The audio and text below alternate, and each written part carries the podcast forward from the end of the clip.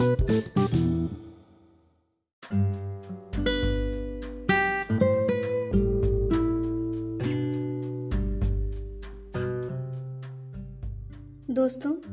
हम सब 21वीं सदी में जी रहे हैं, जहाँ इस सदी ने हर जगत पे अपना परचम लहराया है। लेकिन वहीं आज भी एक फ़ील्ड है जहाँ हमें और जागरूक होने की आवश्यकता है। दोस्तों, आप सुन रहे हैं कुछ बातें। मैं आपकी दोस्त निशिका। हाजिर हूँ एक नए टॉपिक के साथ। स्वागत है आपका। मेंटल इलनेस जिसे मानसिक रोग के नाम से भी जाना जाता है, जिससे प्राय आज हर व्यक्ति ग्रसित है। लेकिन इसको नजरअंदाज कर दिया जाता है। डब्ल्यू की रिपोर्ट के अनुसार प्राय हर चार में से एक व्यक्ति इसे जूझ रहा होता है। कई जगह इसकी ट्रीटमेंट की सुविधा होने के बावजूद लोग इसे इग्नोर कर देते हैं। कितनी अजीब बात है ना? जहाँ आज हम हर छोटे से छोटे चीज़ों के लिए डॉक्टर का सलाह लेते हैं, चाहे वो सर्दी, बुखार, खांसी ही क्यों ना हो जाए, हम उसके लिए ट्रीटमेंट करवाते हैं। लेकिन वहीं जब मानसिक रोग की बात आती है तो हम उसे यूँ ही नज़रअंदाज कर देते हैं। इन्हीं देशों में से एक भारत भी है। जहाँ मानसिक रोग को लेकर लोगों में काफ़ी सारी गलत धारणाएँ हैं। उनकी नज़र में ये केवल मन का वहम है, यह अंधविश्वास है, जिसके लिए किसी भी तरह की इलाज की ज़रूरत नहीं। और यही कारण है, मानसिक रोगी चाहते हुए भी इस पर बात नहीं कर पाते हैं और मानसिक रोग समय के साथ गंभीर रूप ले लेता है। हम आए दिन देखते हैं कि कोई ना कोई व्यक्ति सुसाइड कर लेता है। रीजन बहुत सारी होती है, कोई भी रीजन हो सकता है। और अभी का जो समय है वो बहुत ही ज़्यादा सेंसिटिव है इस कोरोना टाइम पे। और चूँकि सब कोई अपने घर में है, सब लॉकडाउन चल रहा है तो हम चाहते हुए कहीं बाहर नहीं जा सकते हैं, ज़्यादा लोगों से नहीं मिल सकते तो एक ये भी कारण है कि लोग इस वक्त मानसिक स्थिति से काफ़ी हद तक जो है गुजर रहे हैं। आपको जानकर आश्चर्य होगा कि इस प्रकार की बीमारी से प्रत्येक 40 सेकेंड में एक व्यक्ति की मृत्यु हो जाती है। और प्रत्येक वर्ष करीब आठ लाख लोग मानसिक रोग के कारण मर जाते हैं। आखिर ये मेंटल इलनेस मानसिक रोग है क्या? मानसिक रोग को मनोविकार या मानसिक स्वास्थ्य विकार के नाम से जाना जाता है।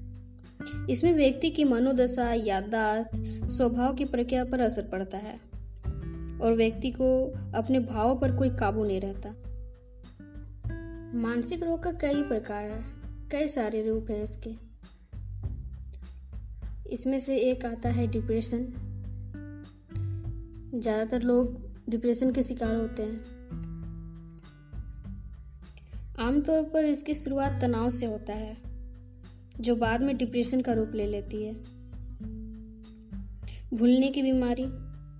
हम सभी के लिए सभी बातों को याद रखना काफ़ी मुश्किल भी होता है। और ये कि ये आम चीज़ है, और ये स्वाभाविक भी है। क्योंकि कुछ चीज़ें भूलने लायक ही होती है, हर बात को तो याद रखा नहीं जा सकता। मगर कुछ लोग में ऐसा होता है, देखा जाता है कि वे कुछ देर पहले की की हुई चीज़ों को भूल जाते हैं।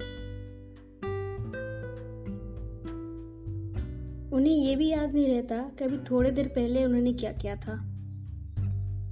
दरअसल यह एक मानसिक रोग है, जिसे भूलने की बीमारी या अल्जाइमर के नाम से जाना जाता है। पार्किसन, जिसे मस्तिष्क की नसों से जोड़कर देखा जाता है। जब किसी व्यक्ति के मस्तिष्क की कोई नस दब जाती है तो इसे मेडिकल की भाषा में पार्किसन कहा जाता है। इस बीमारी में व्यक्ति को सामान्य काम, जैसे गिलास या कप को एक हाथ में उठाना, सुई में धागा डालना, जैसे कामों को करने में काफ़ी दिक्कतें आती है। फोबिया के बारे में तो आपने सुना ही होगा, जिसे ज़्यादातर लोग डर से जोड़कर देखते हैं। लेकिन फोबिया और डर दोनों अलग हैं, जहाँ एक और डर सामान्य चीज़ होती है, जो समय के साथ साथ स्वयं ही ठीक हो जाती है।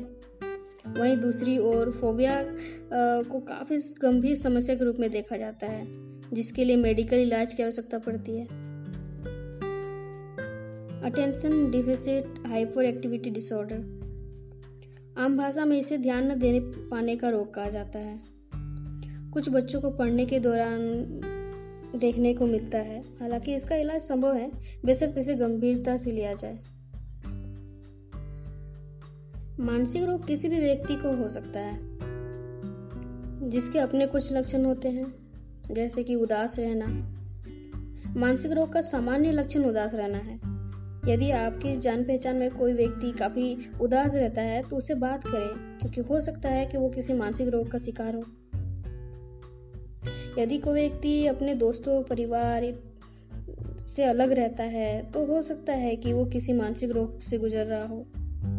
ऐसे व्यक्ति को जल्द से जल्द डॉक्टर से मिलना चाहिए, जिनको हमेशा अकेले रहना ज़्यादा पसंद होता है और वो चुप चुप से रहते हैं, ज़्यादा लोगों से मिलते नहीं हैं।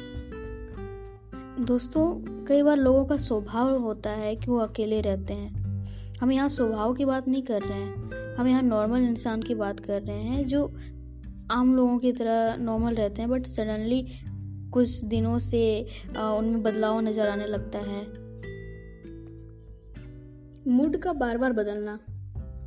अचानक कोई व्यक्ति अभी ठीक था, अच्छी बातें कर रहा था सडनली वो गुस्से में हो जाता है, फिर कुछ देर बाद वो नॉर्मल हो जाता है, फिर कभी ज़्यादा हंसने लगता है जिसका मूड स्थिर नहीं रहता है, तुरंत बदलते रहता है तो हो सकता है कि उनको कोई मानसिक प्रॉब्लम हो सकती है।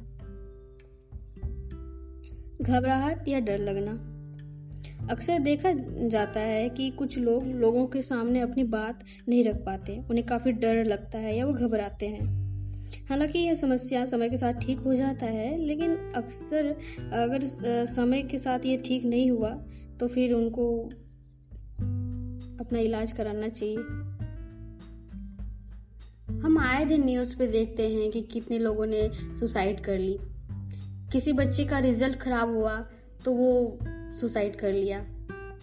बहुत सारे ऐसे नव युवाएँ हैं जो अभी खासकर इस लॉकडाउन के वजह से बहुतों का जॉब चला गया और इस कारण से वे लोग डिप्रेस्ड हैं। और ऐसे ही अन्य और भी कारण है जिसकी वजह से वो परेशान रहते हैं और अंत में वो अपने आप को हानि पहुंचाते हैं। मानसिक रोग होने का कोई सटीक कारण नहीं होता। इसलिए ये कहना काफ़ी मुश्किल है कि मानसिक रोग किस वजह से होता है या हो सकता है। लेकिन शायद कुछ कारण हैं, जिन पे हम नज़र डाल सकते हैं या कह सकते हैं कि हाँ ये रीज़न हो सकते हैं जिसकी वजह से लोग डिप्रेस होते हैं और उसके बाद वो मेंटल इलनेस की वजह बन जाती है। पारिवारिक माहौल का सही ना होना। ऐसा माना जाता है कि अगर किसी घर में हर रोज लड़ाई झगड़े होते हैं तो इसका असर बच्चे पर पड़ता है, जिसकी वजह से वे मानसिक रोग के शिकार हो जाते हैं, जिसके लिए मनोवैज्ञानिक की सहायता लेनी पड़ती है।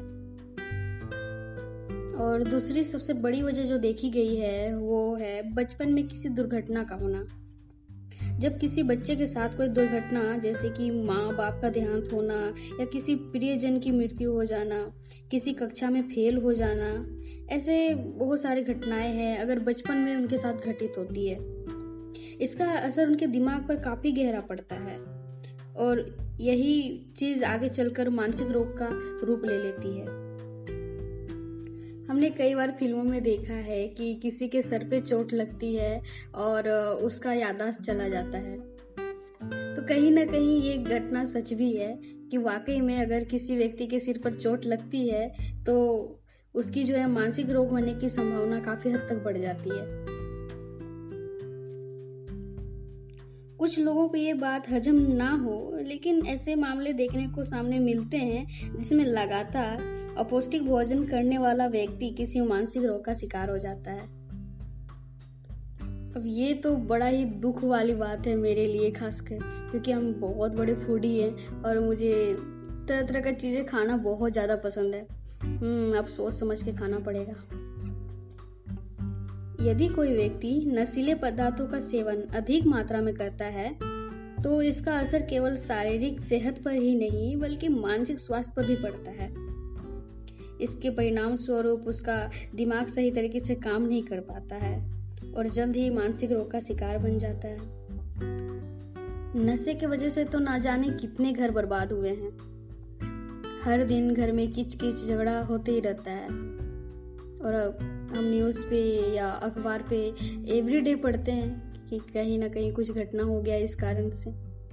तो हमें जितना हो सके नस्ली पदार्थों से दूरी रहना चाहिए। ये तो बात थी कि कैसे होता है या कैसे हम मानसिक रोग के शिकार हो जाते हैं। लेकिन सपोज़ अगर किसी को हो गया तो वो क्या करे? इसे कैसे बचा जाए? और इसका इलाज क्या है? जैसे कि हम सब जानते हैं, मानसिक रोग पर ज़्यादा ध्यान नहीं दिया जाता है। और इसका परिणाम मानसिक रोगी को भुगतना पड़ता है। इसके बावजूद, यदि मानसिक रोग पर थोड़ा सा ध्यान दिया जाए तो इसका इलाज संभव है। अक्सर मानसिक रोगी को योग करने की सलाह दी जाती है। मानसिक रोगी को योग करना काफ़ी कारगर साबित होता है, खासकर ध्यान लगाना, जिससे दिमाग शांत रहता है। जिससे मानसिक रोग ठीक हो जाता है। साइकोलॉजिस्ट के पास जाना। योगा करने के अलावा मनोवैज्ञानिक के पास मानसिक रोग का इलाज करवाना बेहतर साबित होता है। जो साइकोलॉजिस्ट होते हैं, मानसिक रोग के मस्तिष्क की स्थिति की जाँच करते हैं और उनके अनुसार उनका इलाज करते हैं। कई तरह के मानसिक रोग होते हैं। इसी कारण उनका इलाज भी अलग अलग तरीके से होता है। अक्सर साइकोलॉजिस्ट मानसिक रोगी को फिजियोथेरेपी लेने की सलाह देते हैं, क्योंकि उनके ऊपर दवाई या योगा का कोई असर नहीं होता। जहाँ ये बीमारी आज की डेट में आम हो गई है, अब सवाल उठता है कि हम कैसे बचे इस चीज़ से, अपने आप को कैसे बचा कर रखे ताकि हमें इस टाइप की मानसिक बीमारी ना हो।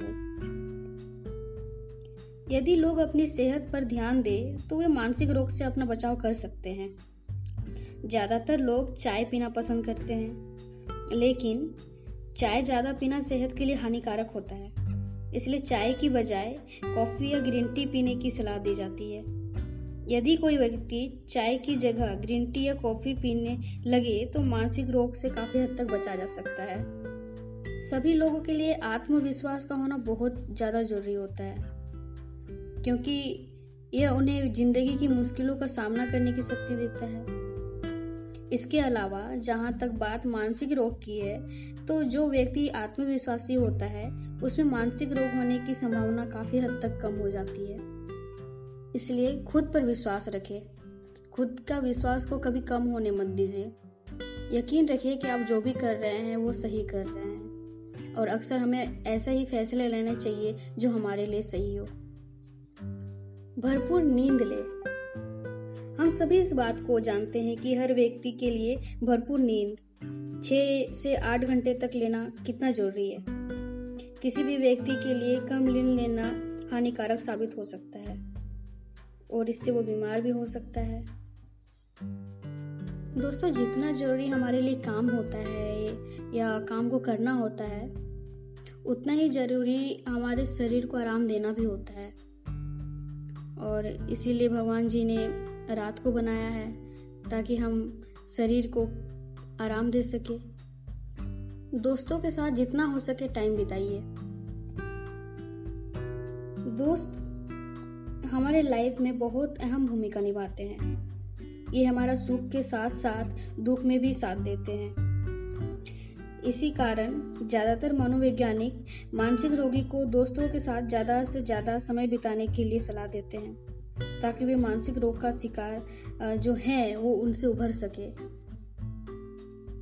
लाफ्टर थेरेपी हाल ही में लाफ्टर थेरेपी काफ़ी लोकप्रिय हो रही है क्योंकि हंसने को काफ़ी सेहतमंद माना जाता है, जिससे कि व्यक्ति को सकारात्मक ऊर्जा मिलती है। तो विशेषज्ञ लोगों को लाफ्टर थेरेपी की सलाह देते हैं। वर्तमान समय में भारत में मनोवैज्ञानिक रोग तेज़ी से फैल रहा है। इकोनॉमिक्स टाइम्स में छपी एक रिपोर्ट के अनुसार, भारत में 7.5 प्रतिशत लोग किसी न किसी मानसिक रोग से पीड़ित हैं, जबकि देश में केवल चार हज़ार मनोवैज्ञानिक मौजूद हैं। मात्र केवल चार हज़ार। ये आंकड़े मानसिक रोग को गंभीर स्थिति को बयां करने के लिए काफ़ी है। लेकिन यह एक दुर्भाग्यपूर्ण है कि लोगों में मानसिक रोग को लेकर काफ़ी कम जानकारी है। लेकिन हमें उम्मीद है कि ये पॉडकास्ट सुनने के बाद इस विषय में आपकी सोच थोड़ा बहुत तो बदली जाएगी। और अब हमारा पॉडकास्ट समाप्त होने को है। दोस्तों, आप सुन रहे थे कुछ बातें। मैं थी आपके साथ आपकी दोस्त निशिका। फिर मिलूँगी एक नए टॉपिक के साथ। तब तक आप स्वस्थ रहिए, शारीरिक रूप से नहीं, बल्कि मानसिक रूप से भी। और फिर मिलूँगी एक नए टॉपिक के साथ। तब तक के लिए जय हिंद।